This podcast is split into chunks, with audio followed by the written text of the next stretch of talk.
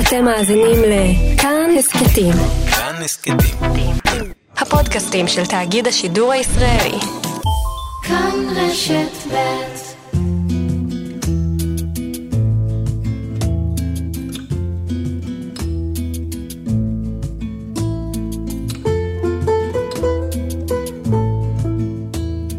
שלום רוני קובן. שלום גאולה. איך להציג אותך? לא יודעת, יוצר, עיתונאי, לא בטוחה שאתה סגור על ההגדרה עיתונאי. לא עיתונאי, עיתונאי אני טוב? נושא אותה בגאון, את ההגדרה. מחזאי. הלוואי, אמן. מה הלוואי? יש באמתחתך אה, מחזה שכבר עלה ו... כתבתי. האמת, נכון, כתבתי, איזה מתוקה את שאת מתחילה מזה, זה אחד הדברים שאני הכי גאה, ובאמת שנהניתי לעשות בחיים שלי. כתבתי מחזה שקראו לו נדל"ן, והוא עלה בבית לסין ב-2010-2011. אני המחזה היחיד שנסע עם השחקנים שלו לכל ההצגות? לקריית? מוצקין, לראש העין, לנשר. למה?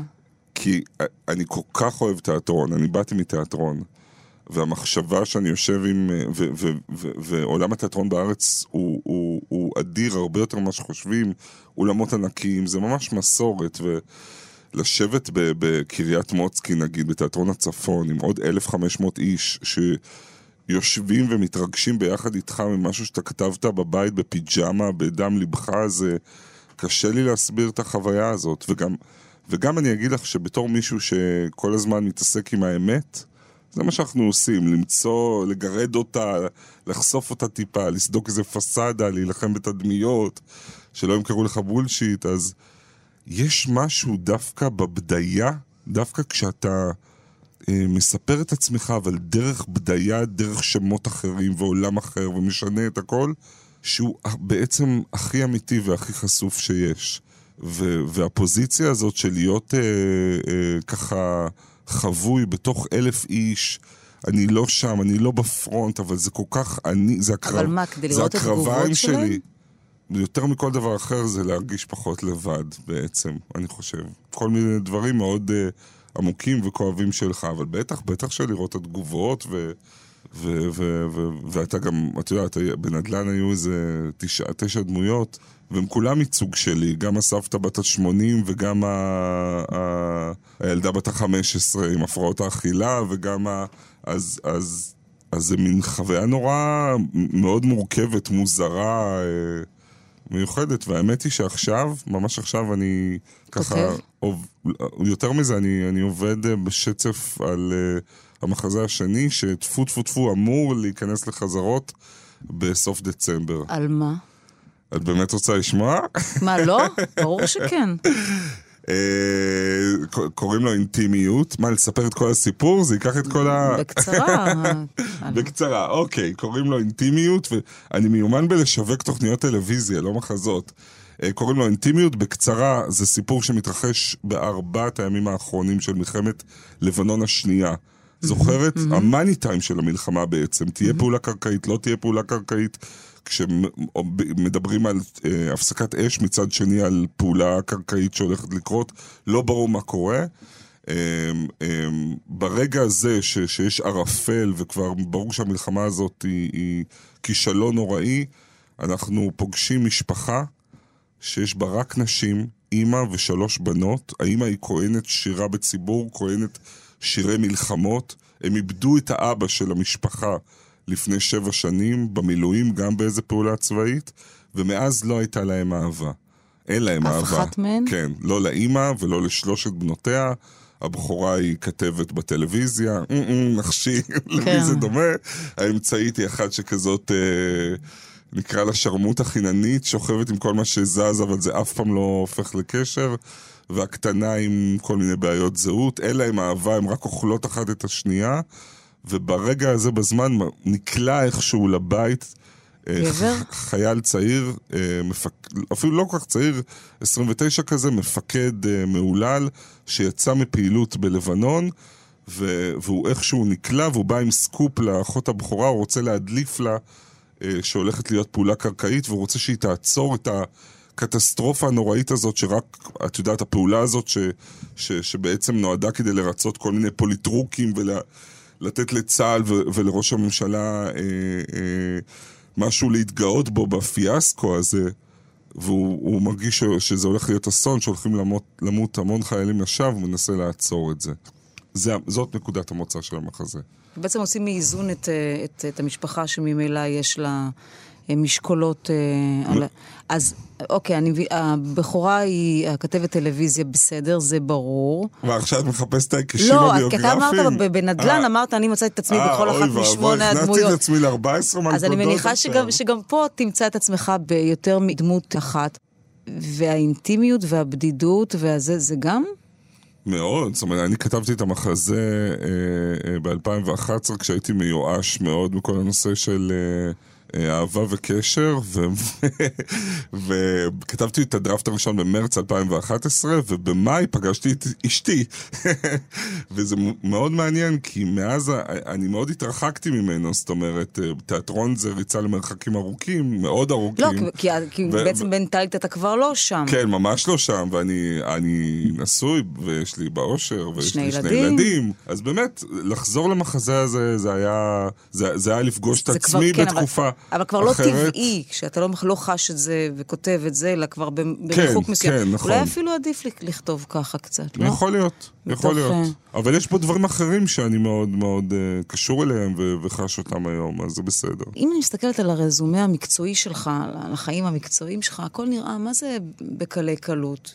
והתעמקתי בזה קצת. אתה עושה תלמה ילין, ואחר כך אתה בגלי צה"ל, ואחר כך אתה בסם שפיגל, ואתה, אה, ואתה במעריב, וערוץ 10 אה, המנוח, ואתה, ואתה בעובדה, ואתה בת... ו- ואתה עושה מה שאתה רוצה, ואתה מראיין את מי שאתה רוצה, ואתה מלווה את מי שאתה רוצה. ככה זה? וואו, זה אף פעם לא אמרו לי את זה. החוויה שלי הייתה במשך שנים ממש לא כזאת, של מאבק אה, מאוד גדול, אה, תנו לי להשמיע את קולי.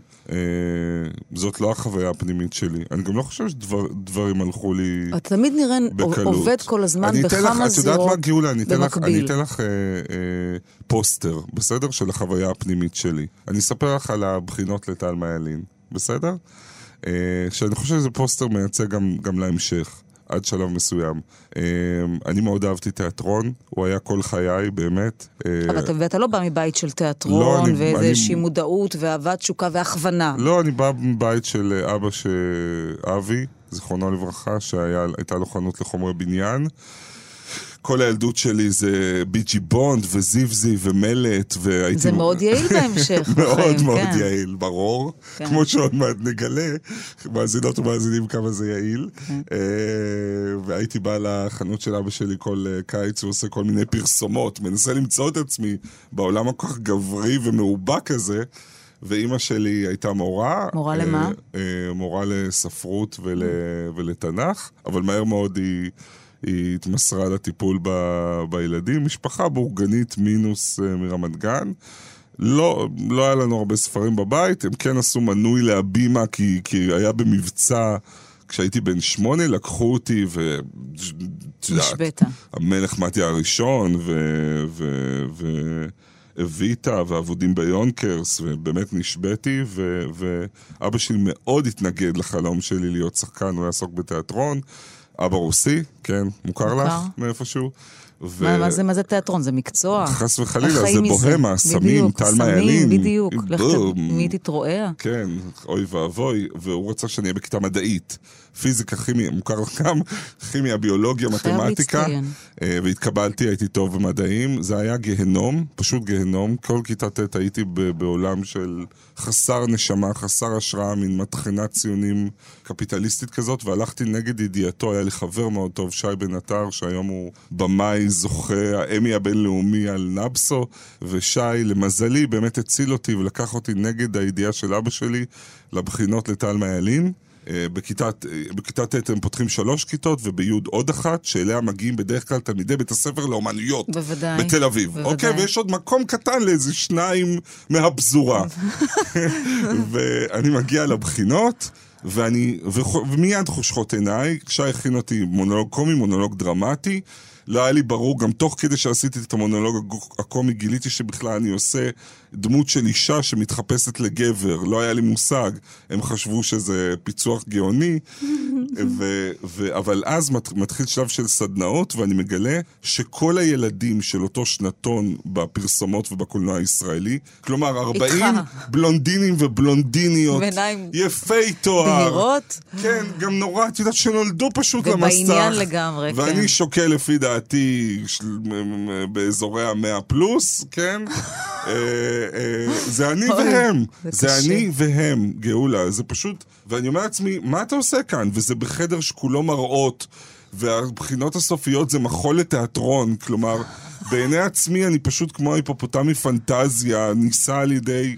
את נזהרת לא לצחוק, יפה? לא, אני צוחקת, לא נזהרת. כן. אוקיי. ואז מגיע הרגע שבו מכריזים מי יתקבל לבית הספר ומי לא. זה, זה רק הפזורה, כן? האומנויות כבר מקומם מובטח. ברור. זה מתוך 40 ילדים ייכנסו אחד או שניים.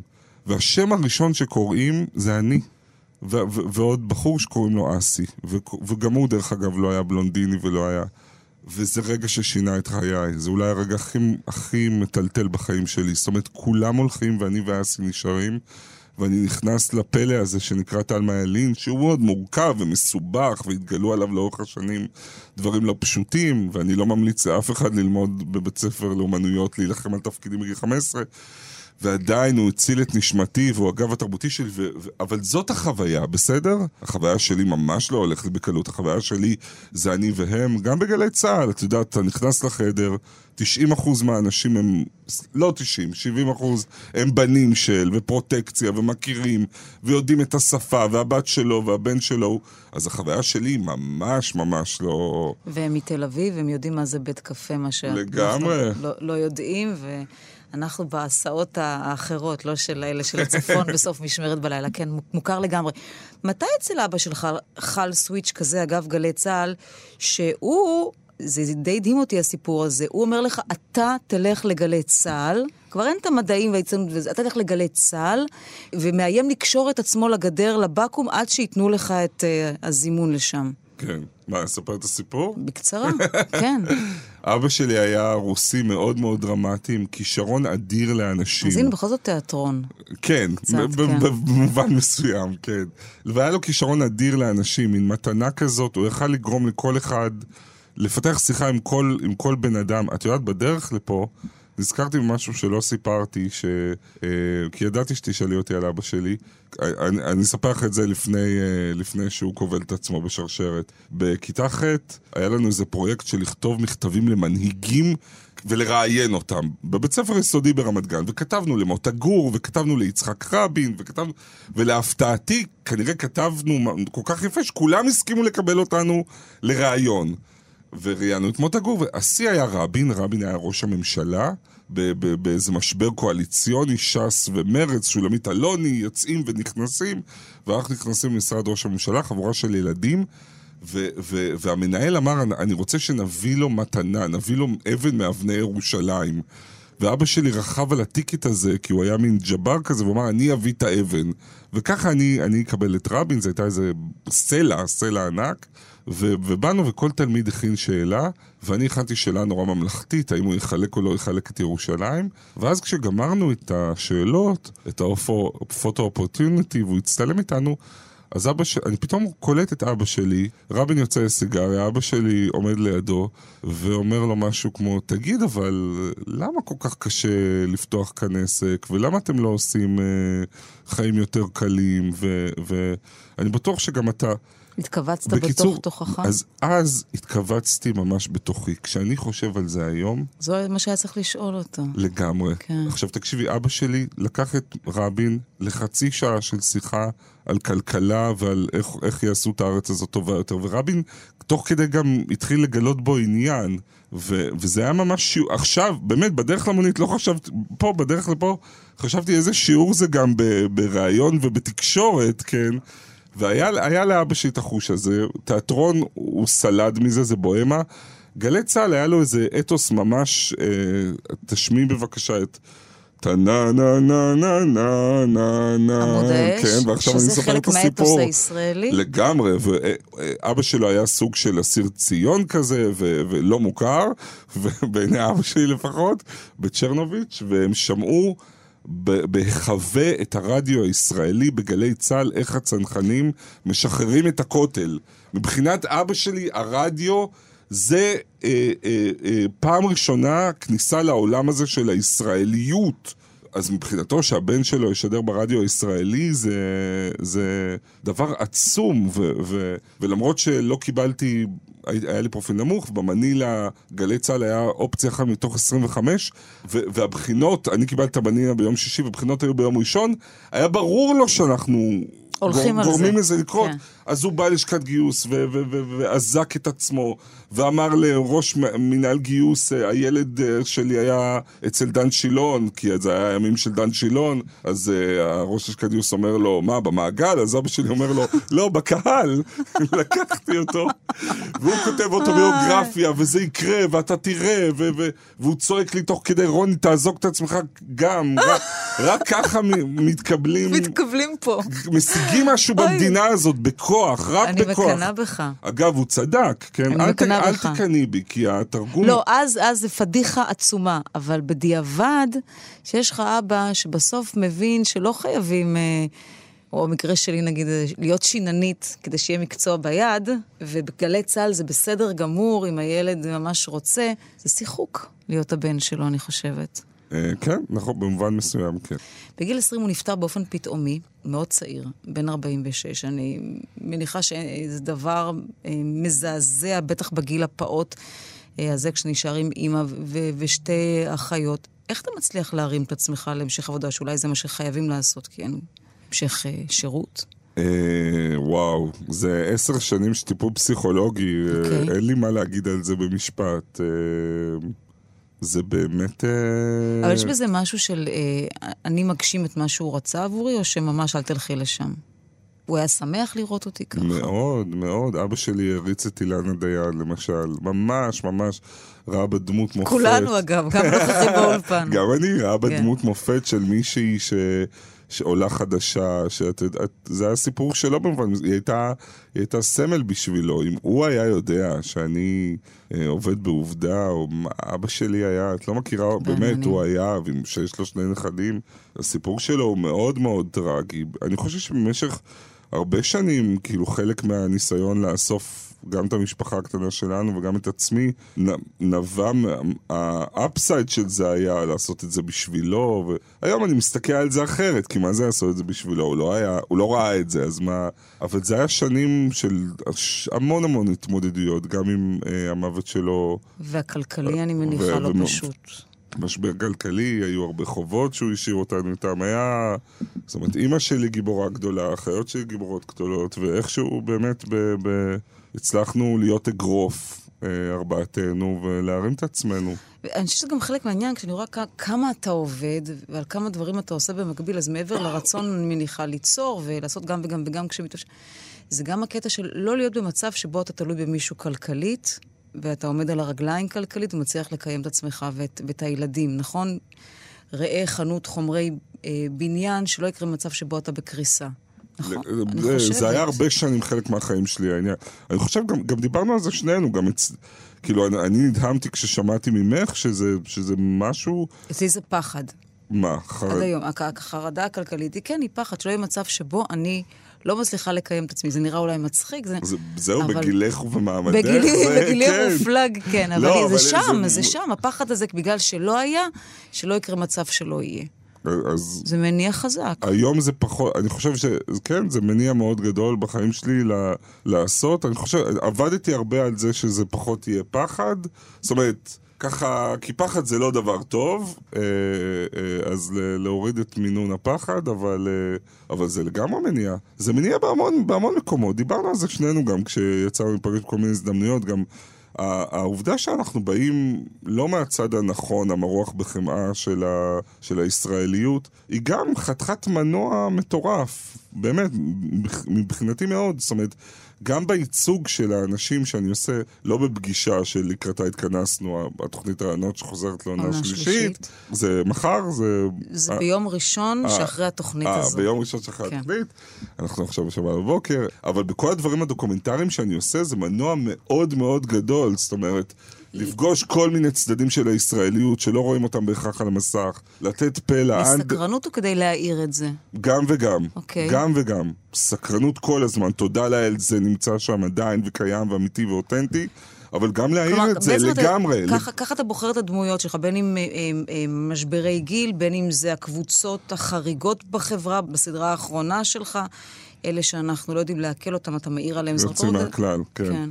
לא, זאת אומרת, אני, אני לא אגיד שתמיד זה המנוע, אבל בואי נגיד, בשנותיי הארוכות בעובדה, זה היה מאוד מאוד מאוד המנוע. או במשברי גיל, נגיד דמות של אפרת, שהיא בחורה שיש לה שיתוק מוחין, וכשפגשתי אותה בפעם הראשונה, נדהמתי. בכלל לא התכוונתי לצלם אותה, כי חשבתי שהיא לא טלוויזיונית, כן? והבחורה הזאת הפכה לגיבורה של אחת הכתבות הכי מרגשות שעשיתי בעובדה, ואחר כך לסדרה שלמה, היא נסעה על כתפה סדרה של תשעה פרקים בערוץ שמונה, ופה באמת שאפו לרינת קליין, המנהלת של שמונה, שהסכימה ללכת על דמות מאוד אה, אה, מורכבת, ושהרושם הראשוני הוא לא הכוח החזק שלה. אבל למשל, דמות כזאת, כן, איפה...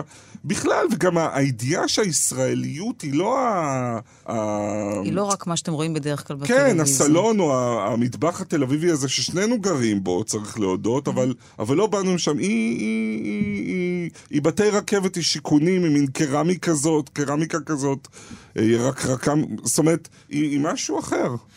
רק נאמר למי שמצטרף אלינו עכשיו, שאנחנו משוחחים עם, אה, עם רוני קובן, שהוא באמת בעיניי אה, יוצר מאוד מאוד מוכשר. תודה רוני, רבה. ואני גם, הרבה פעמים, אני, אני עוקבת לא רק אחרי הרעיונות שלך, אלא אחרי הדרך שבה אתה מראיין, ואני מוצאת את עצמי מקנאה לא מעט, ואני חושבת, אבל אני חושבת שעליתי עליך.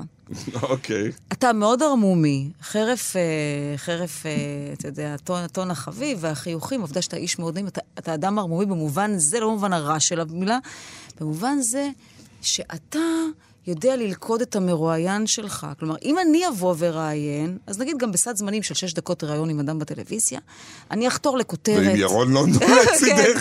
כן, אוקיי. אני אחפש, וזה, אני, המקסמת, הכי חשוב בשאלות, מה אתה עושה?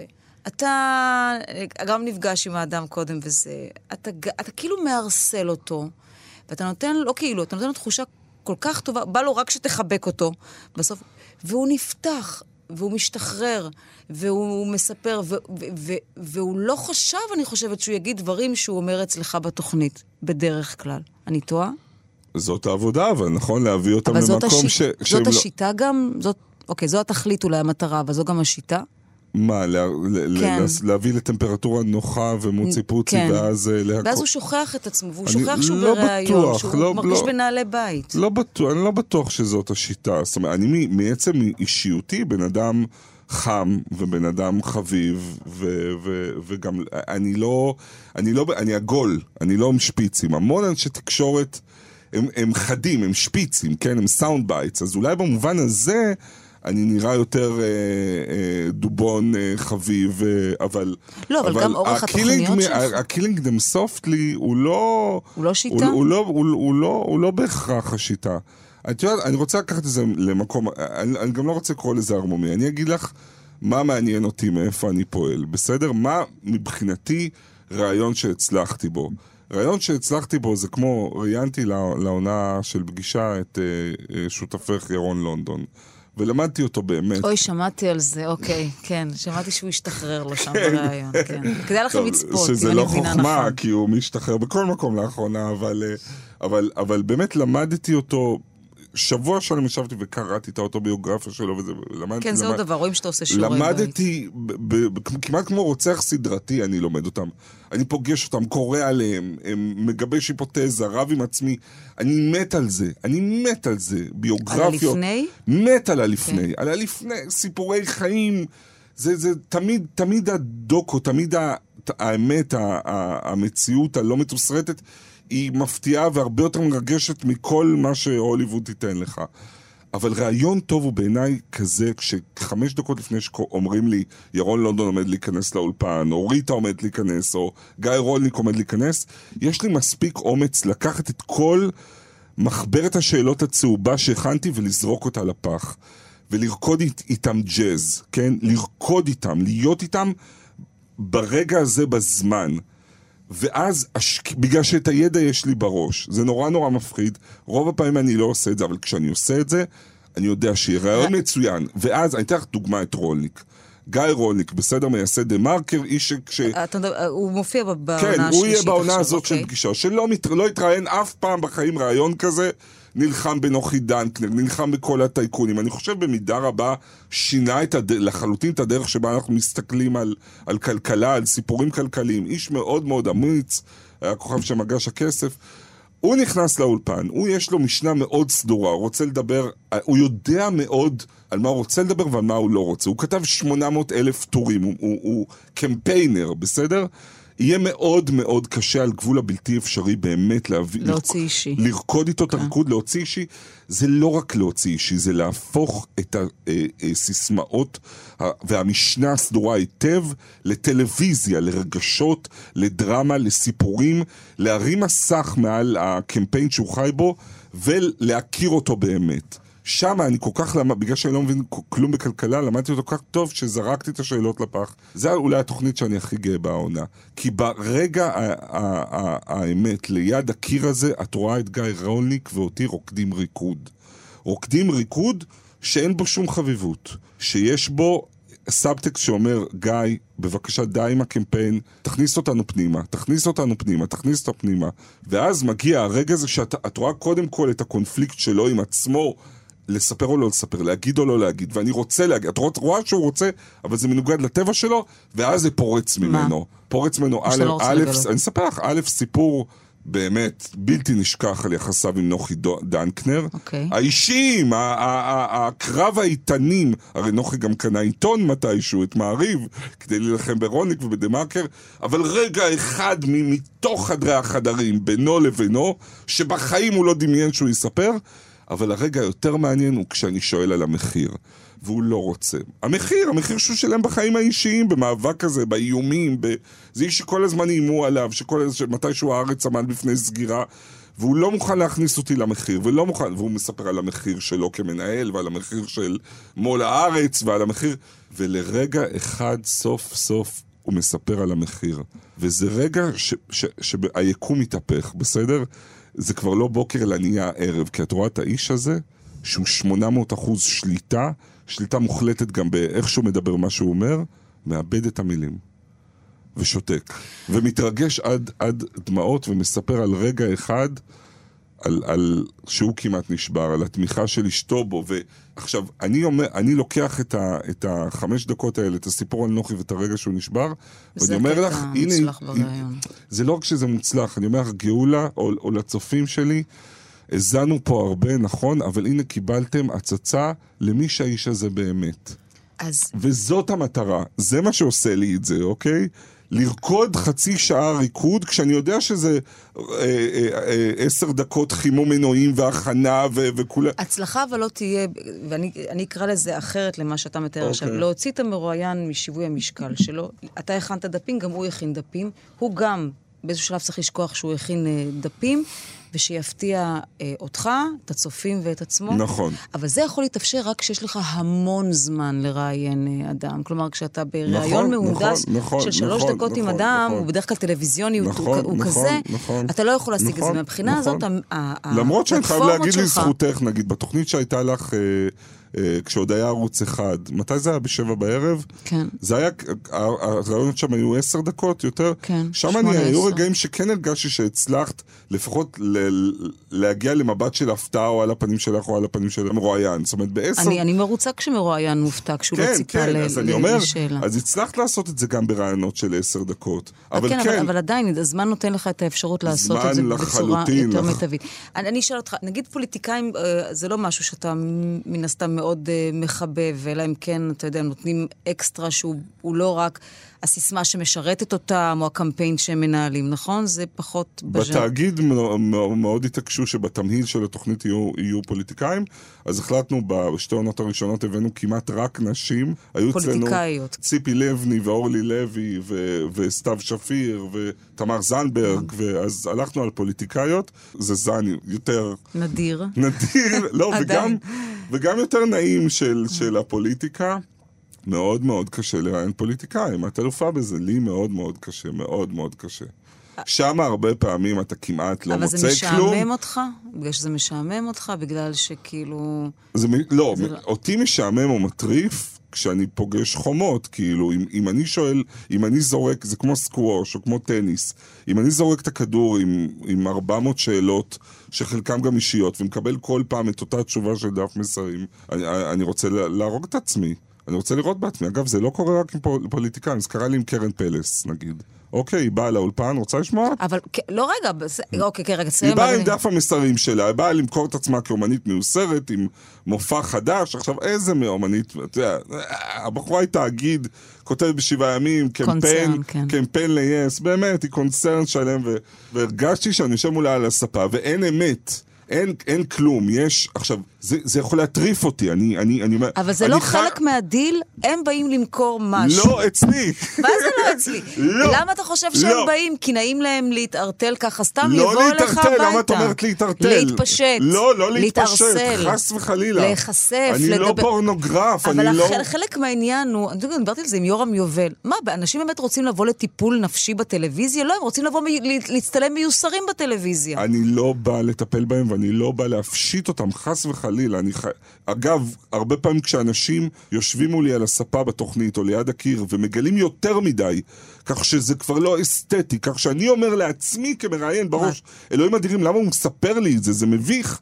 אז אני אשמור עליהם בעריכה, חייב אוקיי. להיות, אני לא בעד פורנוגרפיה, חייב להיות דוק של מסתורין, אבל, אבל גם חייבת לצוף איזושהי אמת פנימה, האמת היא לא התערטלות.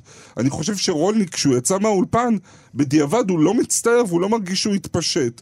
הוא הגיע עם עצמו לאיזושהי... הוא פתאום היה הוא.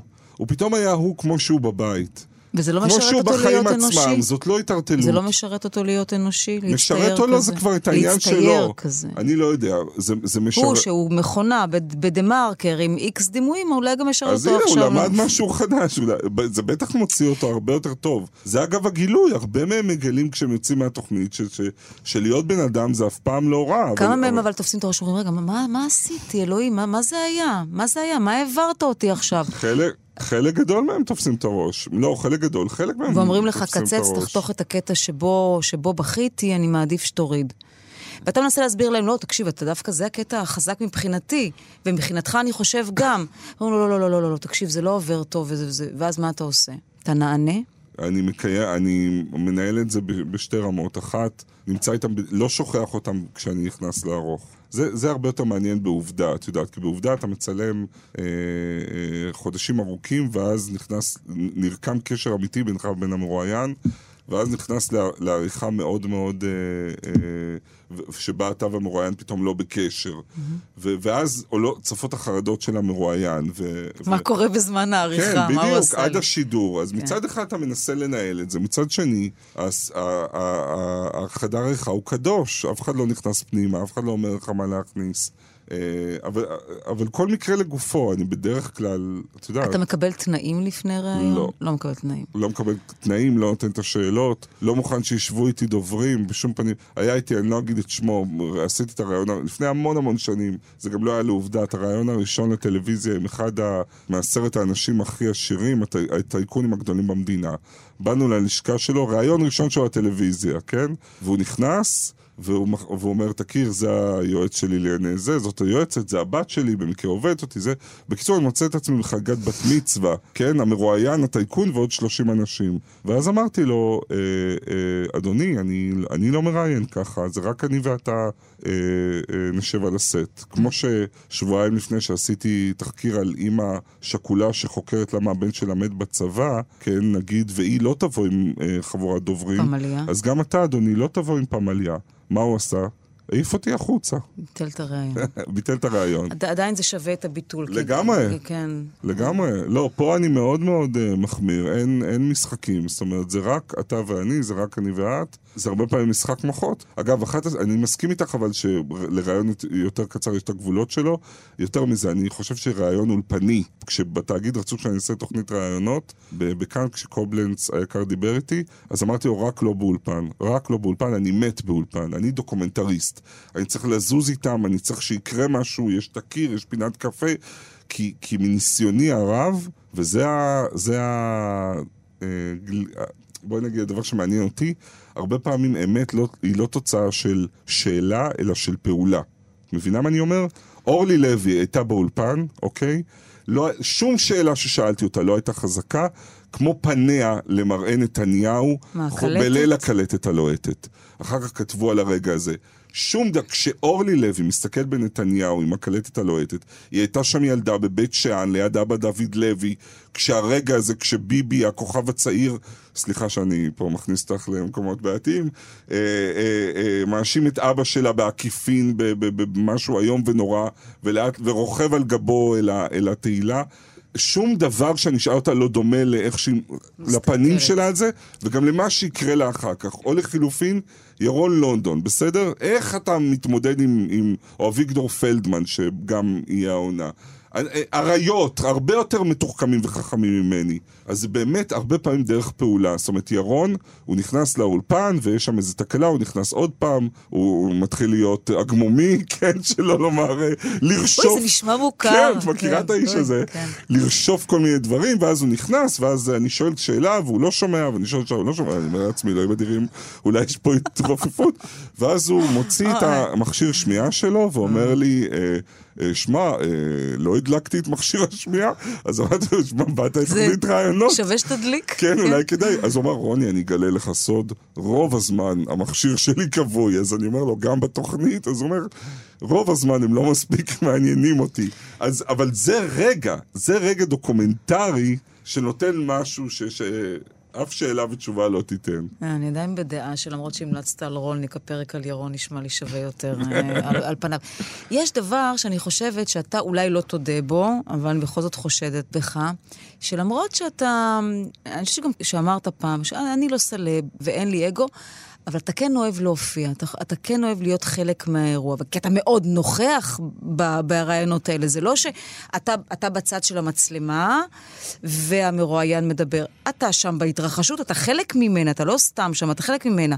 אני חושדת, תגיד לי אם אני טועה, שזה גם חלק מהעניין. אתה, אני לא יודעת אם זה לא, לאהוב להופיע, אם, אני לא יודעת אם, אם אתה רוצה שזה גם, הזרקור יופנה, יופנה טיפה אליך או על השאלות שלך, אבל אתה חלק מהסצנה. זה לא מגונה. לא, לא, בסדר. אני לא אומרת את זה בביקורת, כן. גם אני אוהבת להופיע. נכון. אז זה חלק מהעניין. אני אני שואלת אם זה גם אה, ההבדל- אצלך ההבדל ככה, בינינו- למרות שאמרת שאתה לא בעניין שלי. יש שני הבדלים ביני לבינך. אחד, את יפהפייה, שניים. את יפהפייה, כן, כאילו. אבל לא בשביל- לא, חוץ מ- מ- מ- מ- באמת מראיינת אדירה ועיתונאית, ואני לא צריך להחמיא לך. אה, אבל באמת, את, את, המפגש בינך ובין המצלמה יוצר משהו שאי אפשר להוריד ממנו את העיניים. אני לא כזה. ו- והדבר השני הוא ש... אני לא מסכימה איתך, אבל אוקיי. אוקיי. אה, לא, אני לא מסכימה איתך לגביך. אה. אני חושבת ש- אני חושבת שכשאתה נפגש, כשה- כשהמצלמה פוגש בך, יש המון חן, ורואים את הסקרנות, שזה מה ששווה את העין, לפחות שלי כצופה. אתה באמת באמת מתעניין במה שאותו אדם אומר לך, ואתה גם מקשיב לו, שזה עוד דבר שהרבה מראיינים לא עושים. זה- הם באים עם דף השאלות נכון. שלהם. לצורך העניין, יכול היה לבוא מרואיין ואומר, "אה, אתה הכנת שאלות, אתה שואל אותו, מה דעתך על, ה, על האיש ההוא וההוא? ואז הוא אומר לך, אני החלטתי להתאבד עכשיו, ואתה אומר לו, ואז כשאתה, האיש ההוא, וזה, שאלת ההמשך, הפולו-אפ היא על האיש ההוא. והוא לא שומע, הוא לא שומע אותו, וזה מטריף. אבל זה, לומ- זה לומדים כשמתבגרים במקצוע, באמת להקשיב ולהקשיב, אבל זה נכון.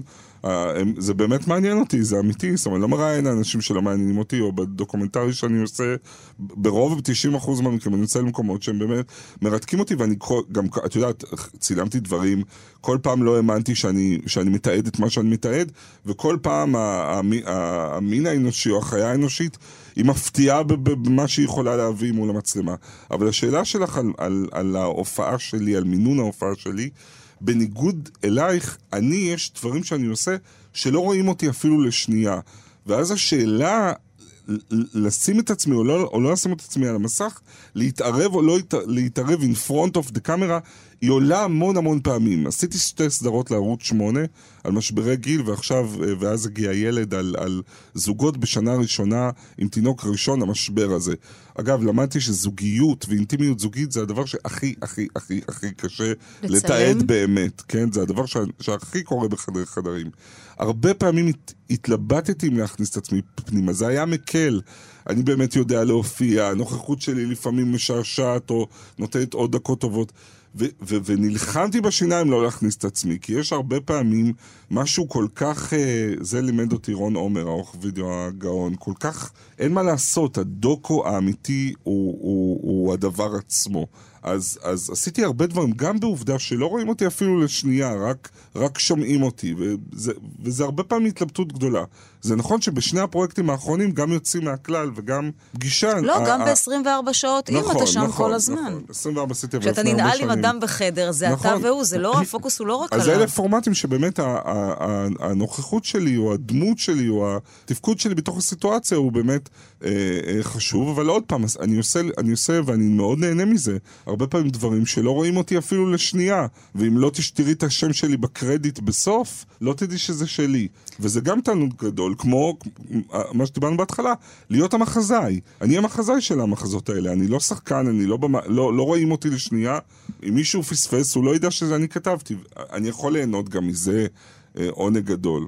אם אני שואל, שואל אותך שאלות כמו המרואיין שהכי... אגב, אתה, אתה נשאר בקשר עם מרואיינים אחר כך? אני הוא מעט- משתדל. שלא. לא, משתדל שלא, זה לא נכון. זה רוב- לא בכוונת מכוון? אני, זה... חשוב שהמאזינים, אימא שלי שומעת את התוכנית, אז אני, זו שאלה שבטח הייתה, היא שואלת אותי הרבה, אימא שלי המתוקה. אה, אה, איך קוראים לה? ליאורה. אז אה, ליאורה, אה, אם את אה, שומעת. כן, כן. שלום, אני אוהב אותך. איבדתי את השאלה עכשיו. אתה שומר על קשר עם מרואיינים? אני חושב רק על אימא שלי במטבח ברמת זה גן. טוב שהיא אה, משבש אותך. כן, אה, אז אני שומר על קשר. אה, מה שרציתי להגיד למאזינים, כי באמת זה נראה כל כך אינטימי, זאת אינטימיות בזק אבל, מה שקורה בטלוויזיה, ובאמת, החיים ממשיכים ועוברים למרואיין הבא, וגם לסיפור הבא, וגם המרואיין ממשיך את חייו. היו מקרים, אני חושב בעיקר בעובדה, אבל גם בסדרות הדוקומנטריות שעשיתי, שעברתי חוויה כל כך חזקה עם, ה, עם הדמויות, שהם, שהם, שהם חלק מהחיים שלי. חלק מהם הפכו גם לחברים שלי. לא הרבה, אבל, אבל, אה, אבל יש מקרים כאלה, כן. ויש אנשים שלעולם לא תרצה לראות אחרי שראיינת? כן. רוצה לנקוב בשמות? לא, ברור שלא, אבל בטח. תשמע, שהגעילו אותך בריאיון, או ב- ב- בפסאדה שלהם אל מול המציאות, מה? כן, ניסחת את זה מאוד יפה. לא יודע אם הגעילו, אבל שלא באמת אירחו אותי בתוך החיים שלהם, שלא באמת רקדו איתי רקוד, שלא, שיש, שניסו להשתמש בי. את מכירה את זה בטח גם. אז נראה... לא, אבל, אבל, אבל זה טיפה היתמם. הרי בסוף אנשים באים להתראיין. למה הם באים להתראיין? למה הם באים? שאלה מצוינת, אני גאולה. אני, אני הם- שונאת אה, להתראיין, לכן אני שואלת אני אותך. יודע, כן. את חכמה מאוד. לא, בגלל שאני אני ניסיתי ממש... לראיין למה, אותך כמה למה להתראיין? ואני אמרתי לך, רוני, אין לי מה למכור, אין לי מה למכור, אני לא, אני לא רוצה למכור לך שום דבר. ואני חושבת, כשהם באים לראיון, הם באים למכור משהו. זה יכול להיות הדיסק שלהם, הם זה יכול לא- להיות אז הופעה, זה חו- יכול להיות דימוי. אני חולק עלייך, הם לא תמיד באים רק למכור, זאת אומרת, הם לפעמים באים כדי לעבור איזה חוויה. צריך יכול להפריד להיות, בין, ה- גם, בין האנשים אינטרס. החזקים, כן, שבאמת, לבין גיבורים של אה, דברים לפעמים גם יש דוקומנטריים. מסר, נגיד, אתה יודע, כשאתה, כשאתה מראיין את אה, אה, אלמנתו של עמרי ניר, אז היא לא באה למכור שום, היא לא באה למכור, היא באה לספר את הסיפור שלה בגלל מה שקרה לה, בגלל התרומה הנאצלת אה, אה, שלה, תרומת האיברים, וזה זה זה משהו אחר, אני מסכימה איתך, אבל הרוב לא כאלה.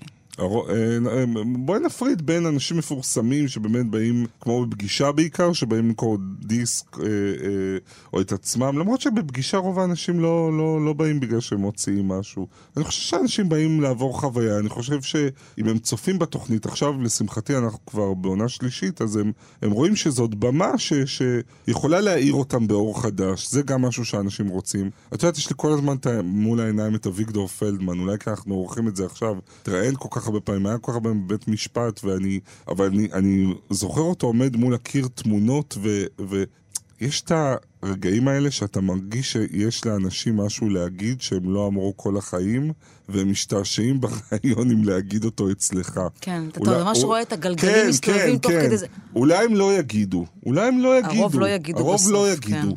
את מבינה? אבל זה עוד אינטרס. זאת אומרת, אה, תא הווידואים, או הקיר הזה, יש להכיר תמונות שבעיניי בפגישה היה בהתחלה רעיון קצת, רעיון של שרון קרני, אה, שפרמטה את התוכנית. אה, אה, בהתחלה חשב שהוא רק צ'יזי, אבל הוא, שהוא צ'יזי, שהוא מתקתק, אבל לא הבנתי את הכוח של ה... שאדם עומד מול כל התמונות של החיים מול שלו. אירועי חייו, כן, כי- כי זה לא גם, תמונה, זה וזה נותן החיים איזו. תחושה שהיא לא רק אומרת, וואו, עשיתי משהו, ושזה נקודה פתיחה טובה למרואיין, כי הוא מרגיש טוב עם עצמו, אלא גם היא אומרת, רגע, אתה פה מול החיים שלך, זה מין, נותנת קצת תחושה של תא וידויים, או של מעמד כזה, שאיפה נגיד את האמת, אם לא באמת כאן. כ- כומר בתא וידויים זה דימוי טוב, אני אזכור את זה בהקשר שלך.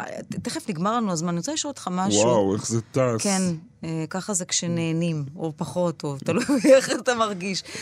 אני יודעת שיש לך משיכה מאוד גדולה לחנוך לוין, גם עשית עליו סדרה מצוינת. אני חושבת שאגב, מכל הסדרות שלך באמת, זאת אה, הכי אהבתי, אני אוהבת הרבה, אבל את זאת... אה, תודה הכי- רבה, אני רק אגיד שהיא, שהיא חיים שלי, שכמותם לא ראינו מעולם. ושהיא של רן לנדאו ושל שרון קרני, שני נכון. השותפים, ו- והם האבא והאימא, ואני הסנדק של הסדרה הזאת. ו- ויש לך משיכה גדולה מאוד לחנוך לוין, ככה לפחות אה, זה, זה נכון. נראה. ובמלאכת החיים יש שם את הציטוט שלו, זה, זה, אה, רק צריך, אם צריך לומר, סיפור המסגרת, שיש זוג וזה, יום אחד הוא מחליט, מה, מה אני עושה איתה כל החיים? פופוך, יונה, כן. כן. האישה הזאת במיטה, שאני ישן איתה 30 זה, שנה. אני, אני איתה סיימתי. הסחבה ואז הזאת, הוא אומר, כן. והוא אומר, וגם אם נשתוק, אני אזכור כל רגע באיזשהו מקום מתרחשים חיים, ואני לא לקחתי בהם חלק. בסוף הוא נשאר, אגב, ספוילר למי שזה, בסוף הוא, הוא נשאר כי הבדידות גדולה מ- מלהיות ביחד עם מישהו, גם אם אתה לא ממש רוצה את זה. אתה גם קצת חי חיים של אחרים, כלומר, דרך מה שמספרים להם, אבל אתה גם לא מוכן לוותר על לחיות את החיים, יהיה נכון לא לחיות את החיים בצד, אלא לגמוע מהם כמה שיותר. לגמרי, לגמרי. אני, קודם כל מרגש אותי שזה המחזה של חנוך לוין שאני הכי אוהב. מלאכת החיים. מלאכת החיים, ראיתי אותו, כשטיגי דיין ויוסי בנה עשו אותו, ראיתי אותו המון פעמים, גררתי את אבא שלי שאף פעם לא ראה את חנוך לוין, לראות את זה, ו- ו- ויוסי בנאי, שאז הכרנו, הייתי בגלי צה"ל, הזמין אותי למאחורי הקלעים, ואמר שלום, ל- שלום, אתה אביו של רוני, ואבא שלי כאילו כמעט הפך לשלולית על הרצפה. ואמרתי, מה אבא שלי יגיד על, ה- על המחזה הזה, היה כל כך בוטה הזה, על העולם הלוויני. ובדרך הייתה שתיקה ארוכה, ו... כי זה על חיי נישואים, את יודעת, על כל החרא של החיים. כל הקש, כן. כן, ואבא שלי אמר, תשמע, הבן זונה הזה, הוא, הוא, הוא אומר את האמת, שזה משהו שאני לא אשכח. אני אה, אה, מרותק מחיים של אחרים, מ, מ, מ, מהמגוון האינסופי, אני גם מרצה המון, אז אני יוצא לפגוש כל הזמן אה, אנשים, לא רק דרך הטלוויזיה, אלא, אלא גם בחיים עצמם, אבל אה, בואי נגיד, מאז שיש לי ילדים, אז אה, זה, זה אפילו נהיה כמעט קונפליקט. זאת אומרת, אני מסתכל על, ה, על הבן שלי, אני מקווה שאשתי לא תכעס עליי, כי היא לא אוהבת שאני מדבר על משפחה, אבל מסתכל על הבן שלי שהוא בן שלוש, בגיל המתוק, הקסום, הוא סרט טבע מהלך, הוא כל יום לומד משהו חדש, והוא תמים, והתמימות שלו פוגשת את העולם. וזה, ו- it's good enough for me, גאולה. זאת אומרת, אני היום, אני אומר לך דוגרי במאה אחוז, הייתי יכול לקחת שנתיים, אוי, זה מוכר לך הסיפור אני הזה. מאמינה- ולהסתכל כן. עליו, ולחיות איתו, ול, ו, ולהיות איתו שם, זאת אומרת. אז את יודעת מה, לפעמים אני כועס על עצמי שאני לא עושה את זה מספיק, אפילו בשם האותנטיות, כי זה מעניין אותי לא פחות מאביגדור פלדמן ויוסי שריד. אני... לא, יותר. כן, אפ... לא, בואי נגיד, חוש- כרגע אני במצב, אני לא כמו במצב של לפרוש בשביל להיות עם לא, דוד, אבל אני אגיד לך. למה אני מאמינה לך. אני אגיד לך למה אני אוקיי. מאמינה לך, אני לא יודעת אם אתה, אתה יודע. כי אני יודעת שבנקודת זמן שבה הוא היה מאוד חולה, מתישהו, שנה, לפני כמה חודשים אה, טובים, ואתה עמדת לטוס לניו יורק לצלם ליום או, יומיים אה, צילומים, יום אחד קיבלתי טלפון ו- ואמרו לי, את מוכנה לנסוע לצלם? אני לא יודעת אם אפילו אתה יודע. לצלם במקומו כי הוא לא יכול לטוס? שאלתי, למה? אמרתי לו, א', לא, אבל למה הוא לא יכול לטוס? הוא אומר לי, כי הבן שלו חולה והוא חייב להישאר בארץ. כשאדם מבחינה מקצועית, יכולת להגיד, "אה, אז אשתי תהיה איתו, ואספת, ו- וזה- אם בסוף אדם בוחר להישאר בארץ, גם אם זו מחלת חום והיא תעבור, ולא לבחור בעבודה שלו, שהרעיון הסופר חשוב, והטיסה לניו יורק והוא נשאר, אז א', הוא בחר נכון, וב', בסוף זו הבחירה שלו בחיים, אני חושבת. אז, אז אני מאמינה לך. אז האמת זה, איכשהו חזרנו לסיפור הזה, ו... אמ, וואו, אמ, האמת זה היה משהו נקודתי, כן? היה, היה, היה לאביתר משהו נקודתי, הוא... כן, כן, אני יודעת, זה לא... הוא נכנס לבית חולים ואז יצא אה, לאיזה שבועיים, אבל אני לא קדוש, זאת אומרת, לא התלבטתי. כל יום שלא נסעתי לניו יורק, אז שאלתי את עצמי, וידעתי שיש שם כבר צוות צילום, והפקה מפסידה, ארץ ההפקות, שזה בית הפקה שאני שמח כל יום לעבוד בו, מפסידה על זה כסף, זה ייסר אותי, אבל המבחן ששמתי לעצמי, האם אני עושה את ההבדל, וידעתי שלצד אשתי, הנוכחות שלי שם, היא כן עושה, עושה איזשהו הבדל, אבל את צודקת, את מצביעה פה על רגע שבו למדתי שיעור מאוד מאוד משמעותי בהורות, כי בוויקנד, שבו בית החולים מתרוקן, ומצב הרפואה בארץ וכולי וכולי, יש אחות אחת על 400 ילדים, מנסים ל- ל- לקחת בדיקת דם, והוא, והוא צורח שם כי הסטאג'רית לא יודעת, אז זה שאני הייתי איתו שם, עם, עם אביתר, הבן שלי המתוק, זה, זה, אני, אני לא אגזים ואגיד, אני חושב שזאת ברית שנחרטה בינינו, באמת, והיא מגדירה את, ה, את הקשר בינינו עד היום, ואת המבט שלי עליו, ואת ההבנה של אידיוט שכמוך, איזה דבר יש לך פה? רצית את זה, רצית את זה, דמיינת את עצמך בכל החיים, יש לך את זה. תראה איזה דבר יש לך, זה, זה, זה העולם, זה החיים, זה זה. זה. רוני קובן, עכשיו באמת נגמר לנו על זמן. תודה רבה לך. היה מאוד מהנה ומאוד מעניין. יכולנו להמשיך עוד, אני יכולתי להמשיך עוד יותר, אבל לצערי מסגרת הזמן שלנו היא, היא כזו. אני רק רוצה להודות אה, גם לעורכת אליה גאנה ולמפיקה תימור טל, ראובן מן והגר גבאי דגני, ושבת שלום לכם. שבת שלום, תודה.